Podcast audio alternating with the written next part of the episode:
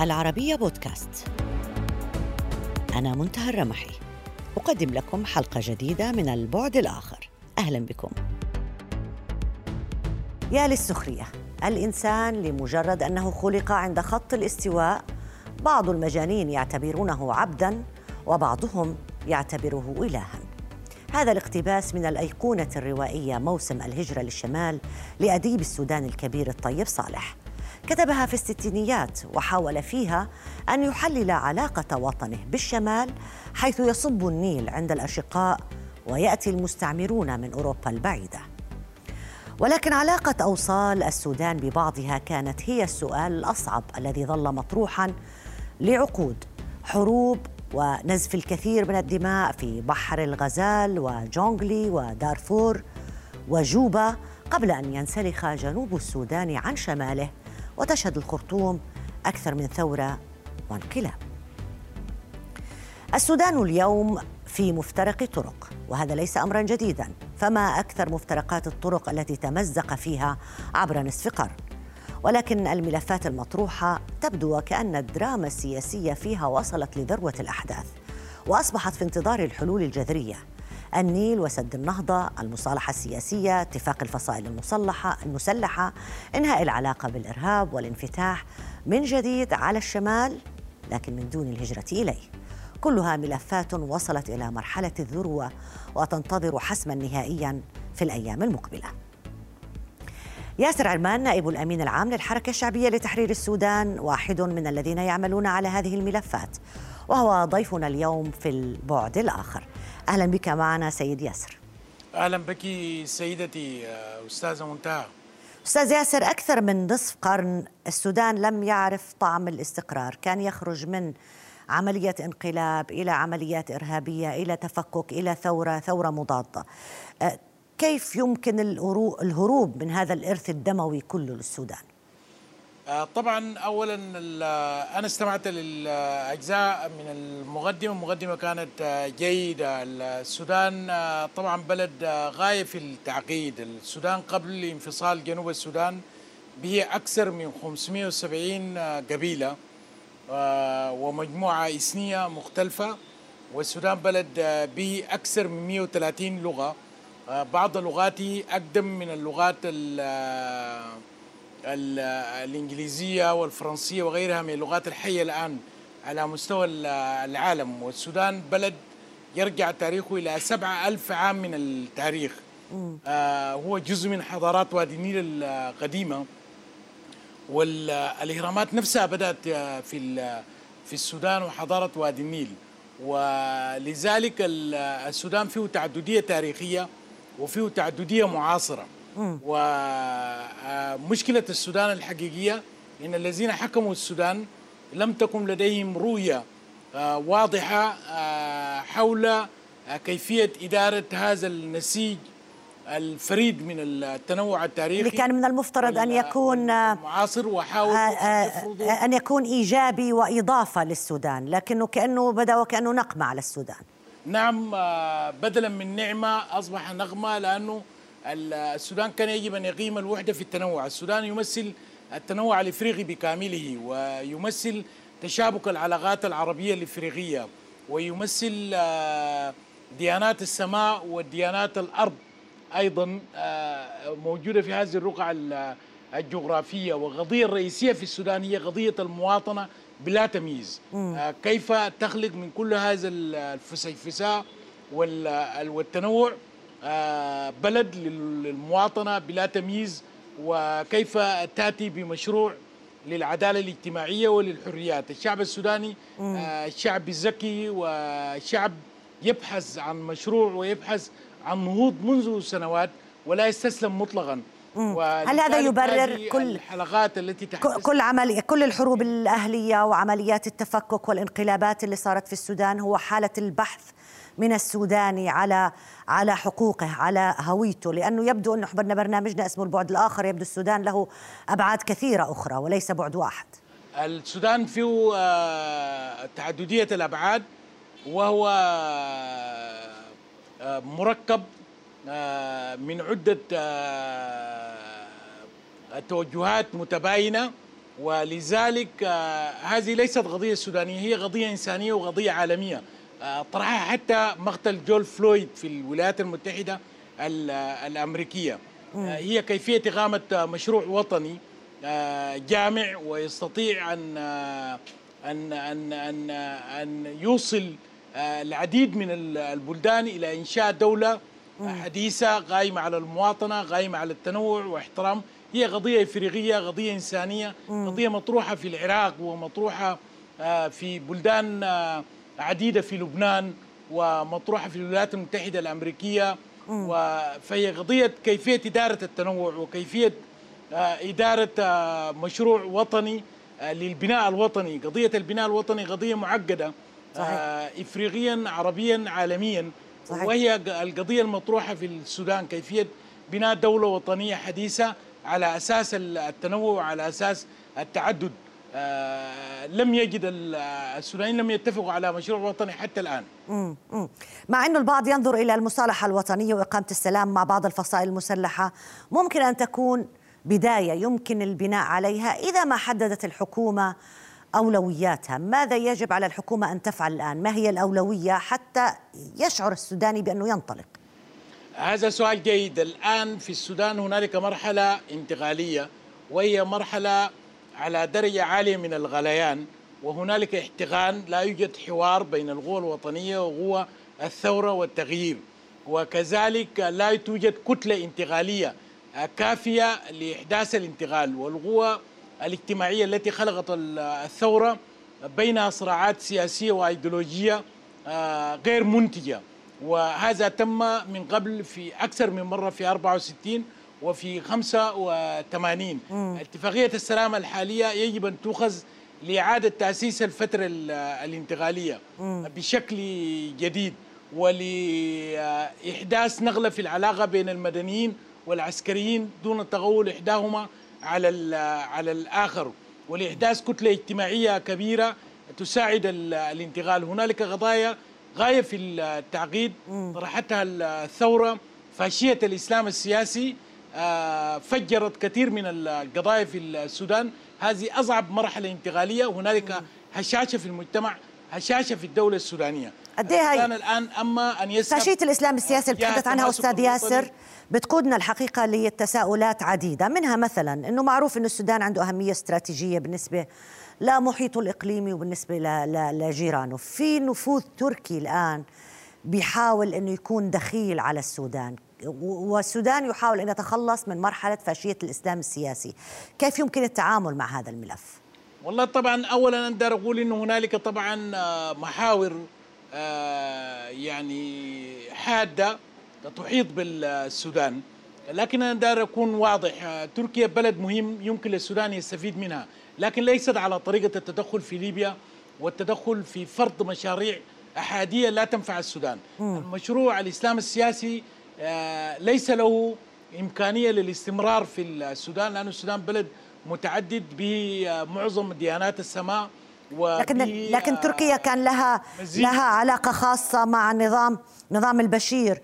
وإذا كان في ما زال هناك امتداد لتركيا بأي شكل من الأشكال فهو قد يكون مع جماعات الإخوان اللي متواجدين الآن على الساحة في في في السودان وربما يتحينون فرصة للظهور مرة أخرى. يعني لماذا سيختلف التعاطي التركي مع مع السودان عن التعاطي التركي مع ليبيا مثلا؟ والله أنا أعتقد إنه الدولة التركية والحكومة التركية وحتى الحاكمين في تركيا عليهم أن يستفيدوا من التجارب الحالية، هذه بلدان معقدة سواء ليبيا أو غيرها ولا يمكن حسم صراعاتها الداخلية. آه، حتى الولايات المتحدة لا تستطيع أن تحسم صراعاتها وإلا حسمت الصراعات في أفغانستان وفي غيرها، هذا ضياع للموارد وضياع لعلاقات إنسانية واستثمار إنساني كبير سواء كان بين الأتراك والأفارقة والعرب، ولذلك نحن في السودان نريد أن نترك لوحدنا لنقرر مصيرنا ونقرر كيفية أن نبني بناء وطني آه، جديد. آه، نحن غير راضيين من التدخل الذي يجري في عند جيراننا في ليبيا. ليبيا بلد آه، مهمة وشعب عظيم بالنسبة لنا. ولذلك السودان يحتاج لحوار داخلي وحوار وفق المصالح العليا الوطنية السودانية. نريد أن نستفيد من الأتراك من إمكانياتهم ولكن ليس على حساب قضايانا الوطنية. نحن قوة وطنية سودانية لا تقبل بالتدخل الخارجي. نريد أن نبني دولة ومشروع وطني جديد لمصلحة جيراننا ولمصلحة الأفارقة والعرب ودون التدخل في قضايا في القضايا الأخرى كما فعل البشير. البشير آه، دمر كثير من قضايا السودان لأنه أراد أن يصدر الإسلام السياسي إلى بلدان أخرى. الآن وعلى ذكر ليبيا أيضا وما يحدث فيها كان السودان أيضا في مرحلة من مراحل تاريخه ملاذ للجماعات الإرهابية. هل هناك خوف أن تعود الكرة مرة أخرى آه، آه، في قراءة ما يحصل الآن في ليبيا أن يعود السودان ويصبح اختبار مسألة اختباره مسألة دقيقة في تطورات الملف الليبي بهذه النقطة تحديدا؟ هذا ما هذا ما أردت أن آتي إليه إنه ما يهمنا في الوضع الليبي من منظور آه، سوداني إنه هنالك مشروع لمحاصرة آه، آه، لاستعادة السلطة الإسلام السياسي في السودان ولمحاصرة مصر من الجانب الآخر. ولذلك ما يحدث في ليبيا هو مهم لكل بلدان الساحل ومهم بالنسبة للسودان. الإسلام السياسي شبع موتا في السودان لن يأتي. نحن نريد مصالحة وطنية ونحن نريد أن نتعامل بشكل أفضل حتى مع التيار الإسلامي السوداني. التيار الإسلامي ليس هو بالضرورة يوازي القوى التي كانت تحكم السودان. لا نريد أي تدخل في ليبيا لأنه سيضر بالسودان ولا نريد أي أن أن نصفي حسابات خارجية في بلادنا. آه، نريد لبلادنا آه، مستقبل يحافظ على مصالحها الوطنية العليا. آه، سد النهضة أيضا هو واحد من الملفات الساخنة اللي بتضطرب فيه العلاقات بين جارين مهمين للسودان إثيوبيا ومصر. ربما هذا يجعل السودان مسؤولية مضاعفة. ما الذي يمكن أن يقوم به في هذا الملف؟ ما الموقف الحقيقي السوداني. هل أصبح في تغير جذري بعد سقوط حكومة البشير عن حكومة الثورة الآن؟ وإلى أين يسير هذا الملف برأيك؟ آه، موضوع صد النهضة طبعا به تعقيدات آه، لكن موضوع صد النهضة يجب أن يحل لمصلحة الشعوب الثلاث. يجب أن يحل لمصلحة الشعب السوداني والمصري والإثيوبي. آه، هذه البلدان هنالك إمكانية آه، للوصول إلى مشروع توافقي ولا تستطيع أي بلد من هذه البلدان أن تفرض إرادتها على الآخرين. آه، النيل آه، كان هبة الحياة بالنسبة لهذه البلدان الثلاث. هنالك بالفعل قضايا معقدة للغاية في موضوع المياه على مستوى العالم ولكن على كل حال آه، يجب آه، بالصبر وبحكمة آه، أن نحل قضايا صد النهضة. صد النهضة لن يحل بالقوة في كل الأحوال ولن يحل بفرض إرادة طرف واحد سواء كان ذلك إثيوبيا أو السودان أو مصر. لكن يحل لمصلحة شعوب هذه المنطقة. الدماء أغلى من من المياه والعلاقات مستقبل العلاقات هو للتطور المشترك للشعوب في السودان وفي إثيوبيا وفي مصر. هذا آه، مهم وهذا يحتاج إلى رؤية وإلى قيادة. في إرادة نحن نعرف للوصول لهذا الحل من, من الأطراف الثلاثة؟ جيد. أنا أعتقد إن هنالك دائما إذا كانت هنالك إرادة هنالك حل. وأعتقد إنه من الممكن الوصول إلى إلى حلول لأن المصالح يمكن أن تتكامل. ويمكن تتقاطع يعتمد هذا على كيفية وضع هذه المصالح. هذه ليست أول معضلة بتاعت مياه في العالم. هنالك معضلات آه، في أنهار كثيرة في آه، في العالم. والسودان على وجه التحديد يجب أن يلعب آه، دور لأن السودان هو منطقة ارتباط صحيح. بين مصر وبين إثيوبيا. ونحن تربطنا علاقات وثيقه مع مع مع الشعبين. ونحن نحب الشعب المصري ونحب الشعب الإثيوبي آه، كذلك. آه، يعني إحنا دائما نتساءل عن مسؤولية السودان التي يراها البعض مضاعفة في هذا لأنها بين الاثنين بين إثيوبيا ومصر. ألف شكر لك سيد ياسر عرمان نائب الأمين العام للحركة الشعبية لتحرير السودان على هذه المقابلة. شكرا جزيلا. خلال الشهر الماضي نشرت مجلة Foreign Affairs مقالا تحليليا حول الصراع الاستراتيجي الذي يحدث بين مصر وإثيوبيا والذي لا يمثل موضوع سد النهضة رغم أهميته إلا الجزء الظاهر للعيان. المقال حمل عنوان Nile be damned toxic water politics threaten democracy and regional stability. رصد المقال ما وصفه بصراع النفوذ بين القاهرة وأديس أبابا ومحاولة كل طرف أن يبني خريطة تحالفات قوية في قلب إفريقيا والقرن الإفريقي ودائما السودان ضمن خريطة التحالفات. حول هذا الموضوع أرحب بضيفي من القاهرة السفير علي الحفني نائب وزير الخارجية المصري السابق للشؤون الإفريقية أهلا بك معنا سعادة السفير. أهلا بك يا فندم. سد النهضة ليس إلا قمة جبل الجليد بينما صراع النفوذ بين إثيوبيا ومصر أو بين القاهرة وأديس أبابا أعمق من مجرد مشروع إنشائي، هذا ما ذكرناه قبل قليل في المقال كيف تقيم هذه القراءة؟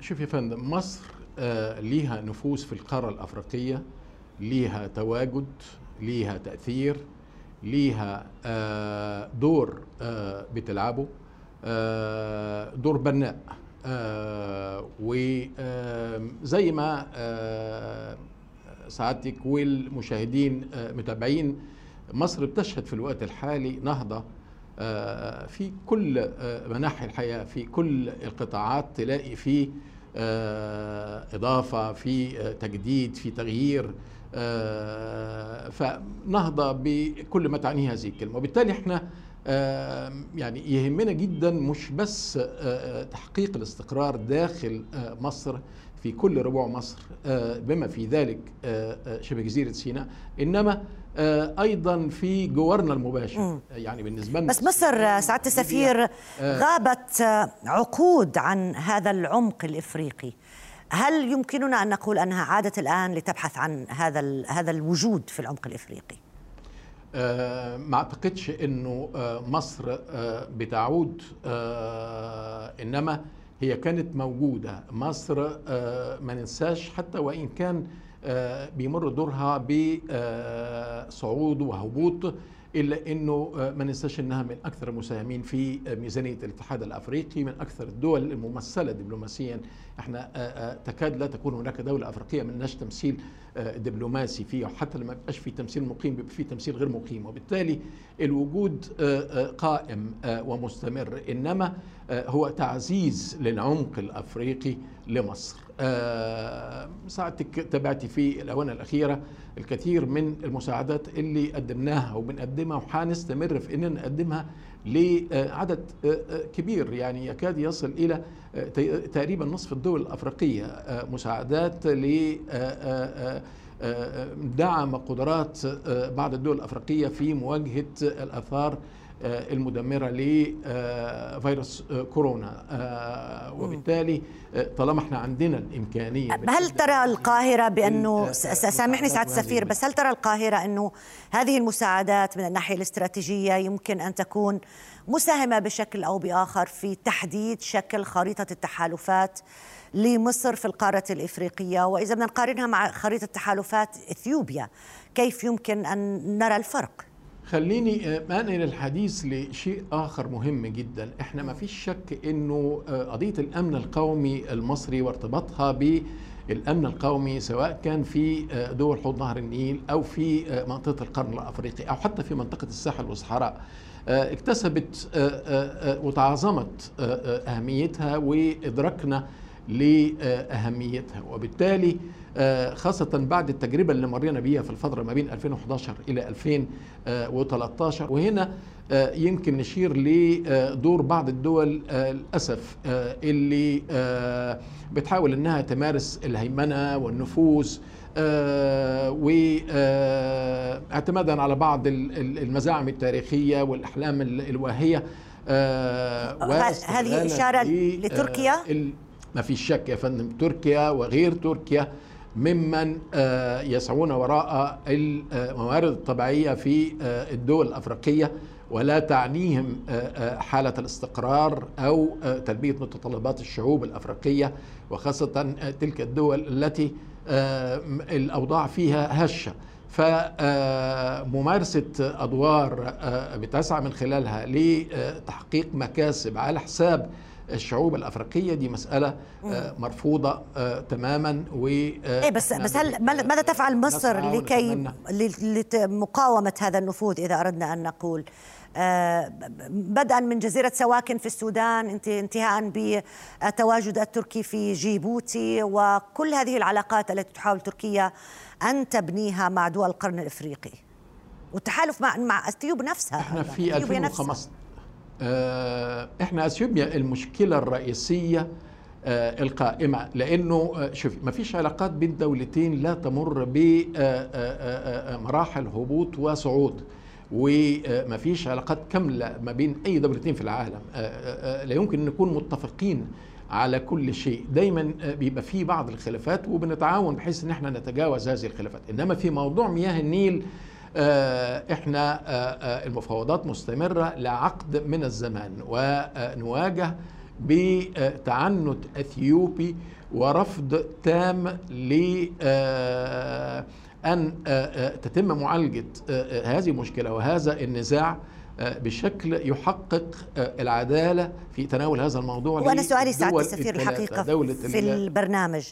هذا النزاع على سد النهضة وهذا التعنت الإثيوبي والعلاقات الخاصة ما بين إثيوبيا وتركيا الآن ومحاولات تركيا إيجاد موطئ قدم لها في القرن الإفريقي على حساب النفوذ المصري المفترض أن يكون أو التاريخي كل هذا هل يمكن أن يكون في الصراع الاستراتيجي على النفوذ بين إثيوبيا ومصر في إفريقيا ولا أم أننا نتحدث الآن عن دول خارجية كتركيا أيضا؟ إحنا اللي يهمنا زي ما سع... ما, ما شرحت لسعادتك موضوع الأمن القومي لأنه بيحتل الصدارة في الوقت الحالي ارتباط. أمن القومي العربي بالأمن القومي الأفريقي الأمن القومي لمصر بالامن القومي في دول الجوار المباشرة بل وحتى غير المباشره إحنا م. بنأمل إنه يبقى في استقرار في هذه الدول أحب إن أنا أشير إلى إنه مصر كانت دعت لاجتماع لوزراء الدفاع والأمن ورؤساء أجهزة الاستخبارات م. وقررنا ان إحنا ننشئ مركز لمكافحة الإرهاب م. تم إنشاؤه وبيستقبل المئات من الكوادر الأفريقية لتلقي التدريبات اللازمة سواء النظرية أو العملية فيما يتعلق بعمليات عمليات تبادل المعلومات والتنسيق والتعاون بين الدول الأفريقية بعضها والبعض الآخر مطلوب دعمه وتعزيزه خلال الفترة اللي جاية. خليني برضو أشير إلى أنه الرئيس فتح السيسي حينما قام بتسليم الرئاسة رئاسة الاتحاد الأفريقي في شهر فبراير الماضي في القمة الأفريقية عرض استضافة مصر لقمة أفريقية تتناول موضوع الأمن القومي الأفريقي كيفية مواجهة التنظيمات مش بس الإرهابية مش بس التنظيمات الجهادية والتكفيرية إنما أيضا الظاهرة الجديدة اللي إحنا بنعاني منها اليوم جلب عشرات الآلاف من المرتزقة اللي هيعيثوا في الأرض فسادا مش بس في منطقة شمال أفريقيا إنما في منطقة الساحل والصحراء وامتدادا حتى الصومال. دعني أعود معك للسودان قليلا، السودان كانت جزء دائما عن نتحدث عن سد النهضة وكما ذكرنا أنه سد النهضة هو قمة جبل الجليد في الصراع على النفوذ أو البحث عن موطئ قدم في في القارة الإفريقية. بالنسبة للسودان هناك دائم أحاديث ودية معلنة بتتحدث عن روح الأخوة التي تربط بين البلدين بين طرفي النيل مصر والسودان لكن الأفعال السياسية بين السودان ومصر أحيانا ما تتعارض مع هذا الكلام الوردي لماذا برأيك؟ خليها خلينا نقول مش بالضرورة تتعارض إنما لا ترقى لمستوى تطلعات سواء كانت القيادات أو الحكومات أو الشعوب. إنما خلينا نأكد على إنه مصير مصر والسودان مصير مشترك. آه سواء آه السودان أو حتى آه جمهورية جنوب السودان. آه ومن هنا إحنا آه بنهتم جدا بمسألة تحقيق السلم و الاستقرار في السودان. و هناك علاقات متشابكة بيننا وبينهم مصالح متشابكة بينهم مش بس نهر النيل.